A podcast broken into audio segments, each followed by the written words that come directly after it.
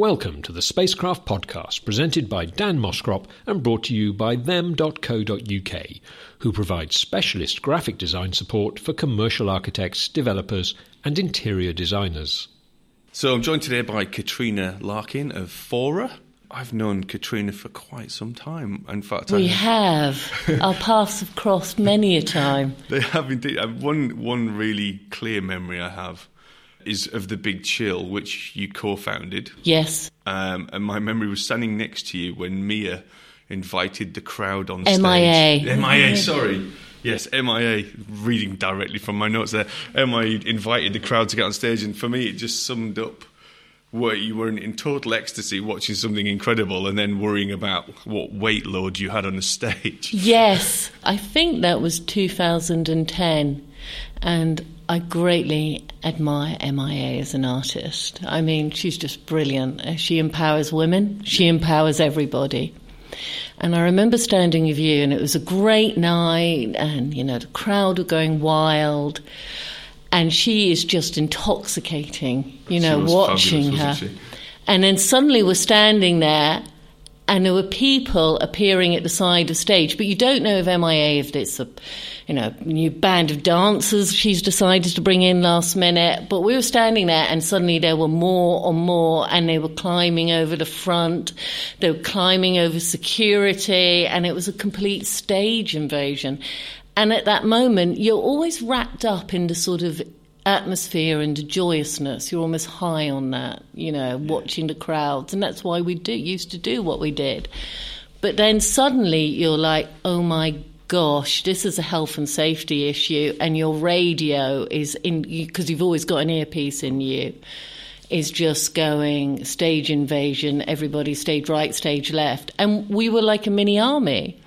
And the mini army swooped in to deal with the situation. But, you know, lots of things happened at the Big Chill over the years, but we just got better and better at handling it. It was a fabulous festival. I remember it being a bit of an anomaly, actually, in that, you know, you had this sort of the grime of most festivals. And I think the Big Chill for me was where you sort of experienced things like glamping before glamping was a thing, and clean toilets, which was nice. Yeah, we won the Best Toilet Award for about 4 years running at the Festival Awards. And I was always really proud to win that, because I thought that really shows our continuation on our operating skills and the fact that we were always looking after the details and respecting our audience. Am I right in thinking that the Big Chill sort of grew of its own volition? It just sort of, by almost like word of mouth, really. Yeah, but that was always the intention. When we started it back in 1994 in the back room of the Union Chapel with about 45 £45 in our back pocket, we really did rely on our friends. And so the first people we invited were our friends, and we asked them to invite their friends and support us. We were very much about anything that happened in that room had to be the best quality. And we had things like a cafe, but we couldn't afford to buy the best quality cakes. So my flatmate Emma Ferguson and I, we baked cakes all night for 2 nights running, became very good at making carrot cakes back in the day. And we made loads of mobiles and the art, and we went round. It sounds terrible now. For a month beforehand, a friend of mine, Pete, had a van, and we went round and we collected mattresses and we filled the floors with them, and then we covered them with sheets. And a friend happened to have a huge movie screen that we put on the wall, and it was at the time of Matt Black and Cold Cut, and they came down and they did the visuals, and it was the start of the VJs. We brought in masseurs, and we had this whole massage area, and it was all on a Sunday afternoon. So it was the start of a lot of new ideas, but they weren't just Pete Lawrence and I's ideas. They came from the community around us, and it was just such an exciting time. It was a very lucky time to be a part of something new. And do you miss it? Of course I miss it, and I never thought I would have the opportunity to be part of another business that would so impassion me again, you know. Luck can strike once, where you meet a great load of people at the right time and the zeitgeist is there and something new happens. So I don't miss it so much now in that it's been replaced by Fora.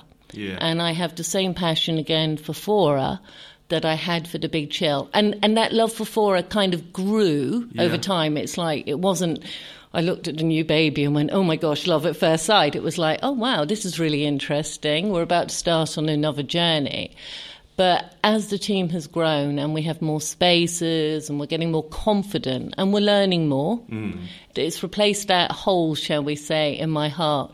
So, but quite a big change from The Big Chill, surely? No, not really. Yes, The Big Chill was outdoors and it was over one weekend, and we also had the bars and the record label and brought out books, and we had a, you know, it was really, really, I would say, more pop-up once a year, and whereas Fora is constant, you know, every day you walk in and you're engaging with people.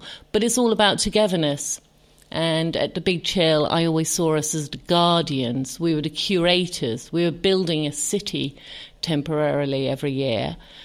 And at Fora, we're just the guardians, and it's about togetherness. It's togetherness within the team, once more, but it's also togetherness with our residents, creating an environment for them and listening to them and empowering them that their business and them as individuals can be the best that they can. I've certainly experienced them. Natasha Bloom was good enough to show me around. My new EA, yes. Yeah, new EA. She's fabulous, but what I experienced was, certainly at the Borough site, as we walked around the building, the warmth towards her was phenomenal. She'd been there for, I think, a month, and she said she felt like she'd come home, which is lovely. That's lovely to hear. Where did the concept for Fora come from? It started when I was approached by our investors, Brockton Capital, who I had worked with on Camden Lock, and they approached me and said, we want to go into the office market, the B1 market. And as much as I liked them as individuals and really liked the way they approached their business, I was like, that's not me. I instantly imagined almost square boxes and rows of desks. And though I thought it would be something maybe I could have a look at and input into, I never saw it as a new career, so to speak. And I kindly said, sorry, not for me, but good luck. And then I was at Camden working, and I became involved in the interchange. They started a co-working space in Camden, and it kind of started to open my eyes to how people could be part of a shared economy, how you could elevate people's everyday's work experience. But that was just sort of co-working. So I called Brockton back and I said, you know, this offices you're interested in getting into, maybe we should converse further. And they said, I tell you what, you should meet this gentleman, Enrico Sana, who we've been talking to about it. And we'd like you to, if you did get involved, to work with him. So I met Enrico, and I suggested a bar of a friend of mine's new bar. And we met there, and the music was too loud and we could barely hear each other. And it was quite comedy looking back, and we're sort of shouting ideas backwards and forwards. But we really got on together, and I loved his passion and energy. So that was kind of like the first box tick. This could be interesting, working with this person. And he has a wealth of experience, and he was behind turning around the Cosmopolitan Hotel in Las Vegas. So all the right experience. So then we talked further, and we started talking about how we found service levels in London were not what they were internationally. We talked a lot about our favourite restaurants, membership bars, culture, and what was happening in New York and everywhere else around the world. And I went, okay, let's just keep this conversation open. And then we went to see Profit, the agency, and we started exploring it further. And then I was getting more and more emotionally like, wow, this could be really exciting. And with Profit, we interviewed the top hoteliers, restaurateurs, trendsetters, journalists, everybody we could think of about where they thought the trends in the workplace were going, and in membership bars and in the whole F&B industry. And then we also started to do interviews with and workshops with, it must have been hundreds of people. So this went on over 6 months. And then the research started coming back. And I clearly remember one day sitting in our investors, Enrico and I, and we were looking at all the data and the research had come in. And I was going to Enrico, am I misreading this, or am I trying to interpret this in a way of a business that I would love to do? Mm. Because it was really saying about how the boundaries between people's social life and work life were blurring, the need for more productivity in the workplace, about where people's worked really often they needed it to reflect their brand. It was had to be client facing, but it all went back to almost a hospitality industry, and it looked like a hotel almost, where if you took out all the bedrooms and replaced them with offices, you would have this workspace, and you would have a workspace where, yes, people could go into their own room, a bit like a serviced office or a traditional office. You have your own space, and that is your demise, and if you want to close the door, you can close the door. But also you have access to all these other facilities. And like in a hotel, you go down to the ground floor and there's a food offering, and a lot of Foras you have a restaurant or a cafe. In the lower ground floor, you would have a well-being studio, and we have meeting rooms. We even have a sleep pod called the Orb, which we can come on to later. Yeah, but you start to have this house design was becoming this idea. And on the top floor, you would have an outdoor space and you would have an event space. So this became this design. It almost became a drawing first for it. It was like a house deck and all these different floor plates of what the Fora experience would be for our residents, but also their guests. And then came the name. But everything, I keep going back to this word togetherness today, everything was about people coming together in an environment where they felt secure with like-minded people, but they would have a forum to get together, to exchange ideas, to network, to form friendships, to learn. And it was Forum. So, of course, Fora. You can certainly see that the house design concept when you're on site. I think there's lots of lovely little elements, as you've mentioned there, the Orb. It feels to me that you seem to be at the sort of front curve of early innovators on certain things. So the Orb, for anyone listening, is a small booth where you can go in and have a guided meditation where...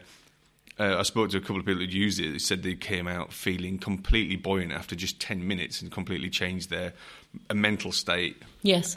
During the day. You've obviously got the wellness rooms and the gyms. And I believe the next one you're about to introduce podcasting recording booths. We are. In March next year, we have purchased the old Hearst building in Soho on Broadwick Street. And we... don't ever take a cookie-cut approach to Foras. And, of course, we met the guys from Soho Radio.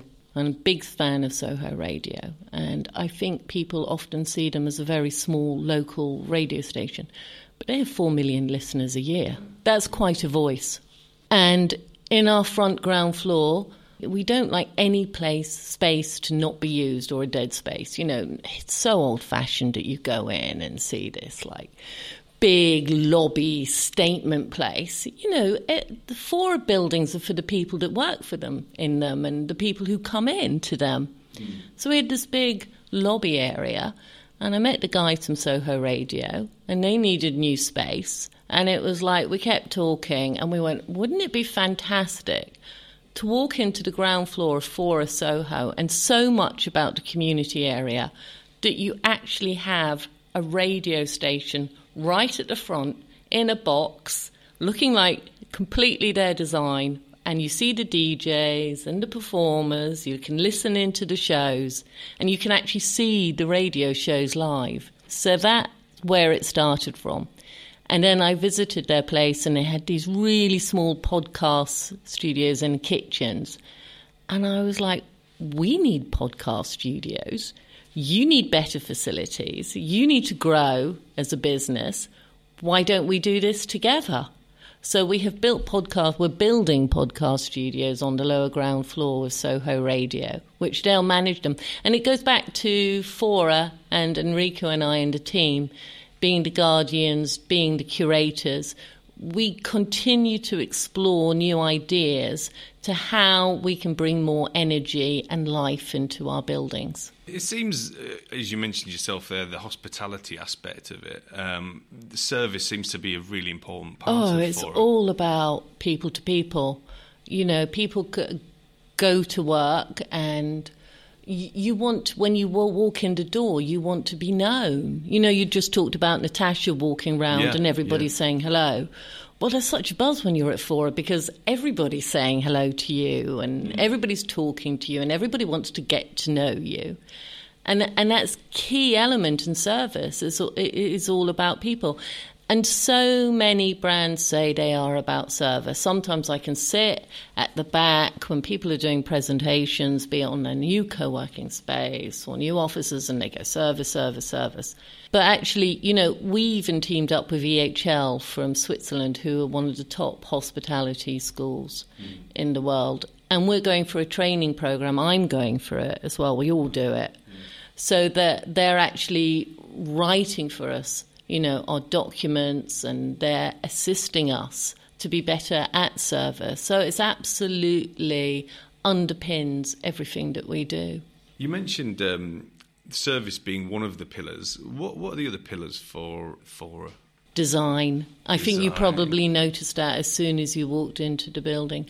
We never select furniture that belongs in an office unless it is actually a desk or an ergonomic chair that needs to be there for somebody to work off in their own owned office.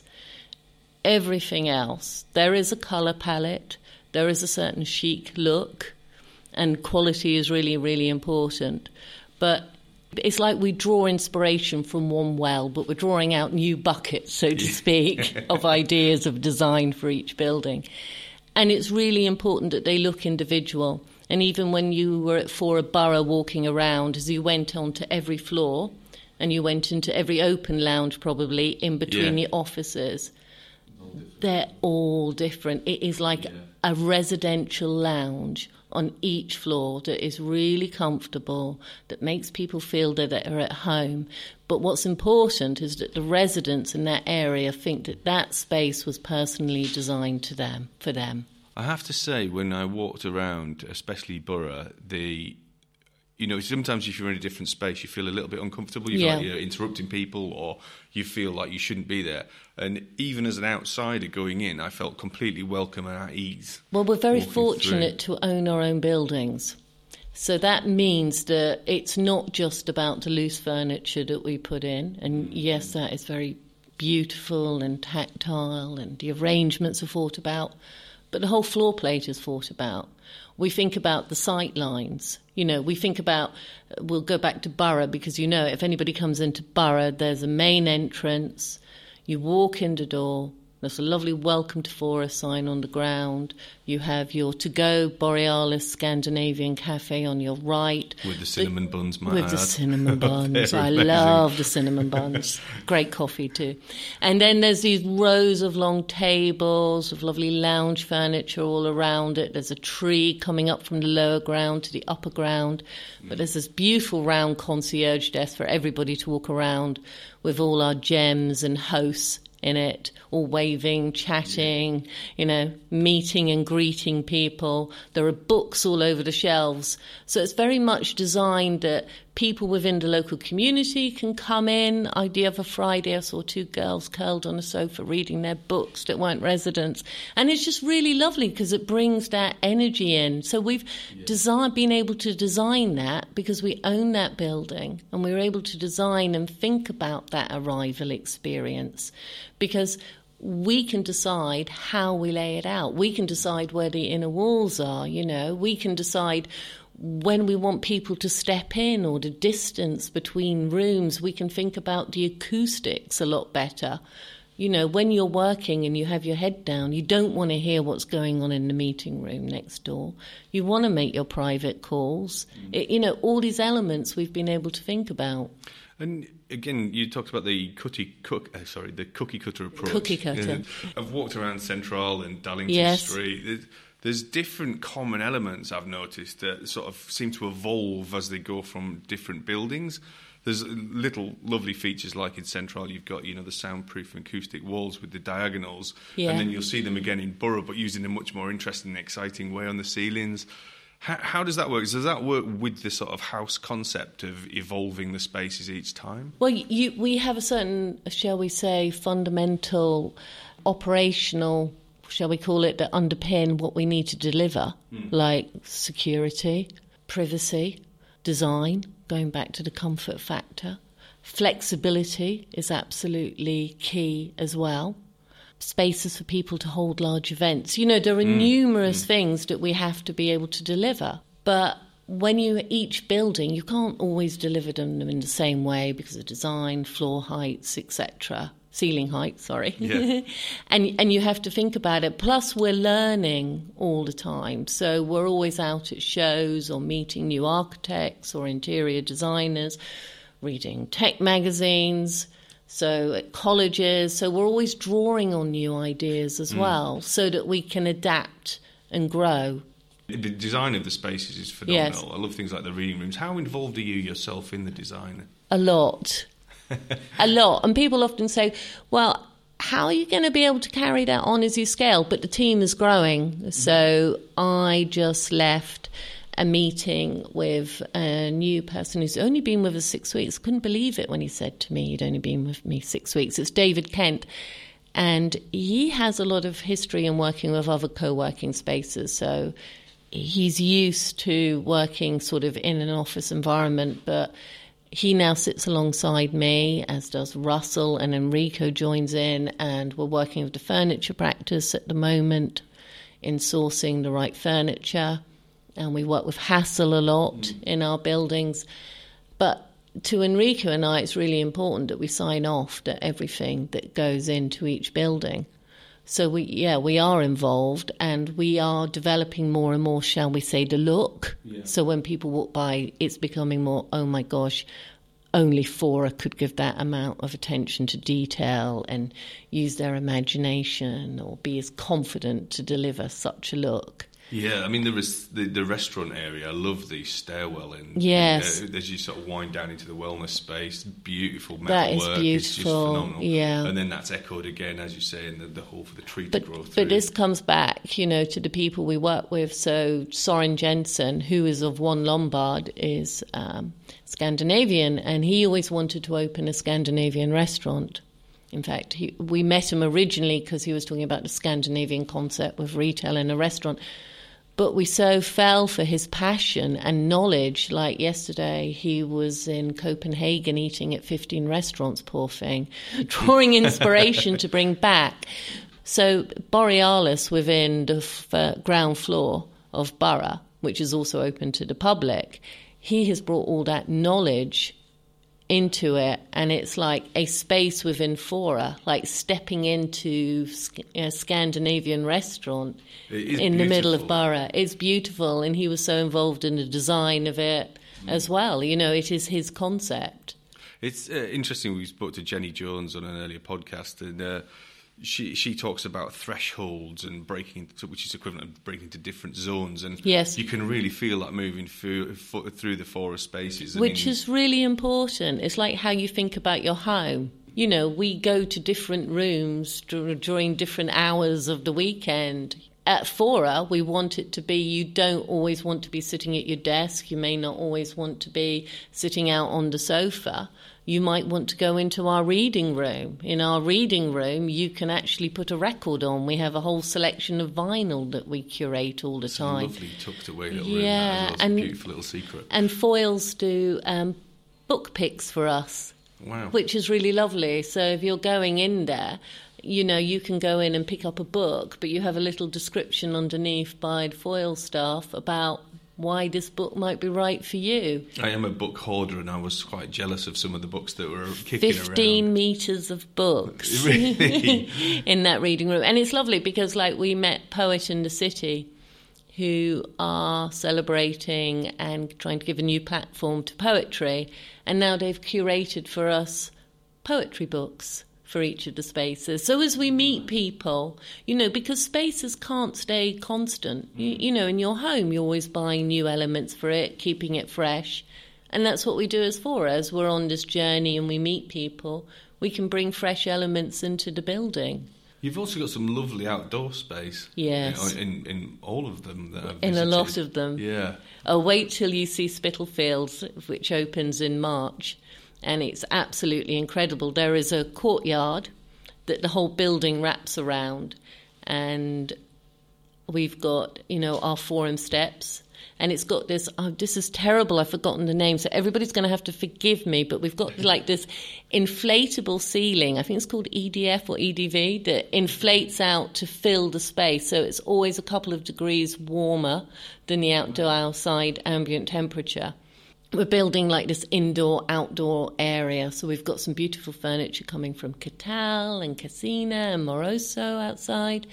And we've also got a library in the corner, like a little conservatory library. But when you push the book, you're actually going to, the bookcase, you're actually going to be able to go through into one of the hallways. And I've asked for a theatre hook to be suspended. So the idea that maybe on our launch party we can have an aerial performer, but also because we do external hire for people coming in to hire the space, they will be able to use that to create it as their own, whether they want to do, I don't know, giant AV inflatables or their banner up there or their brand, because we sometimes need to add elements so that people can personalise, especially event spaces that we have. It sounds to me that as you're opening more, your confidence is growing and you're getting more excited about the potential. Our confidence grows in response to the people, the residents who work in the building.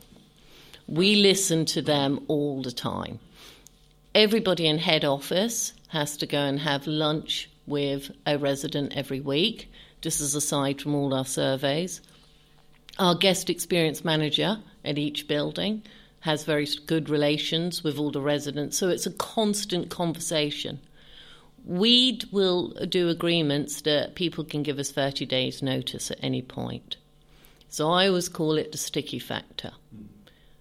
We have to be 100% at delivering our job so we retain the people in the building. And that's a very brave move in a lot of ways, especially in your cash flow and financially. But it's a really good marker for us as a business. We're retaining people within our spaces. They could choose to go, and we have to keep our side of the bargain up. It's not like a traditional office, which I really don't understand anymore, where people sign these five-year, 10-year leases. Yeah. At this stage, why would you want to separate your business, cut yourself off, almost put a moat around yourself, not have the opportunities to network, not have an environment that is more productive? And it just seems ridiculous to me. So we have to keep going. We have a constant relationship. I think the fact that they're called, I was trying to work out what GEM stood for actually, but guest experience manager. But we came up to term guest experience manager, and then the magic was it was shortened to GEM, and they are our GEMs. Yeah, yeah. What sort of feedback's coming back then from those monthly meetings? Oh, everything. It's really wide. So what sort of positive stories are your businesses? What did business get out of being at Fora? One thing I really like, it's not just for the CEO or the person who owns the business. We're not angling it because they are the ones who are watching the bottom line, signing off the invoices and the agreements. It's for everybody who works within their business, which really supports them to have a more positive culture. So their interns can go and eat, bring their lunch boxes in and eat in the communal areas or in the front by the restaurant, as well as everybody else. They can attend events. So we do resident breakfast, we do a resident's drinks in the evening, we do an annual summer party, which is a lot of fun for everybody. We're about to have our Christmas parties. But aside from that, we have workshops, we have book launches. We're really proud that Tortoise, which are in the news and everybody's reading about at the moment, James X, head of the BBC, editor of the Times, is starting his new, as we call it, slow news from January. But Tortoise are hosting all their talks at Fora. and that is also open to our residents. So we have some really good high-profile, thought-provoking talks going on within our building. There's also the whole well-being packages as well. So you can go to yoga, you can go to meditation, we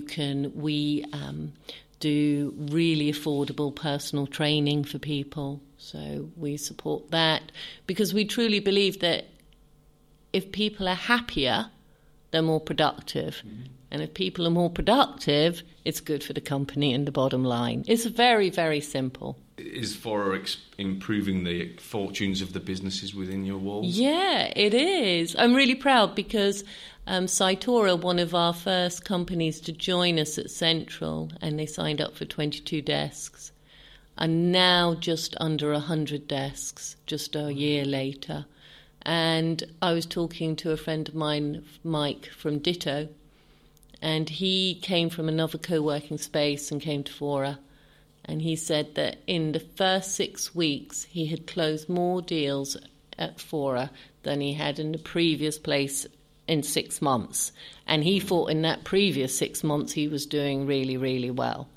Because I always call it the flow. You know, I'm a big believer, all about what is happiness. It's about being in the flow. And that's what we try to achieve at Fora. So if a resident, they're able to go onto the Fora app, they're able to say, I have X client coming in at X time. That goes straight through to the concierge desk, the host gem knows.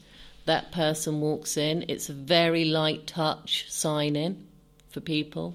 And we welcome them.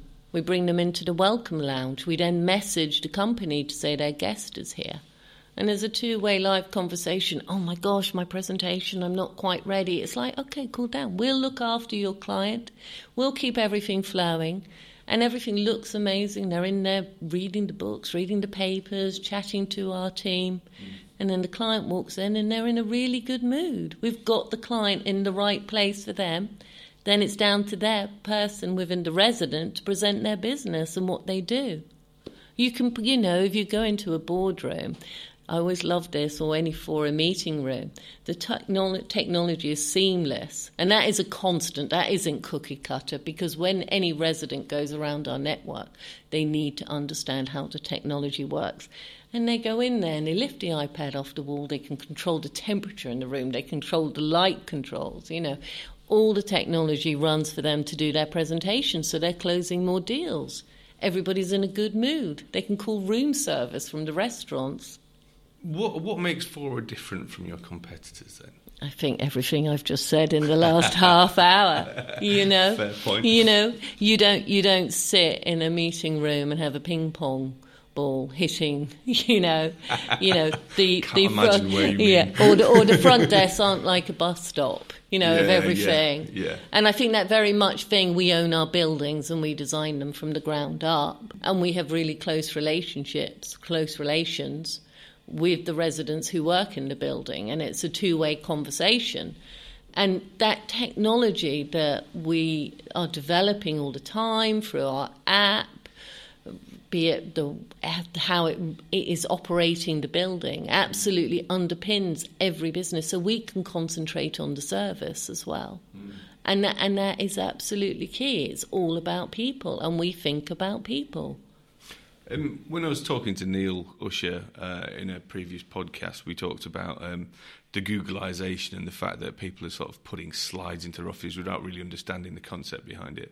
I think there's quite an interesting thing going on in the co-working space, in that I feel like there's a lot of copiers out there. Are you worried that people are going to take your concept and try and run with it?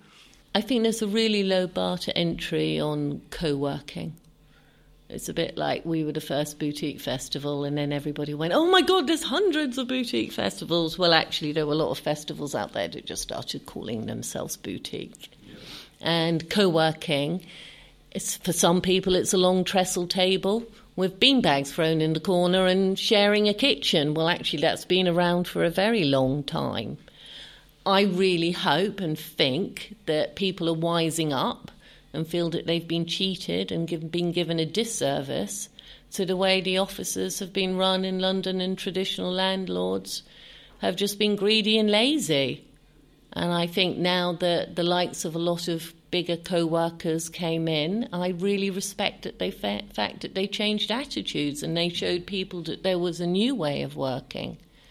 We've taken it up to another level now called pro-working. And I really, you know, we will get competitors, but that's going to be responding to the market, which is fantastic.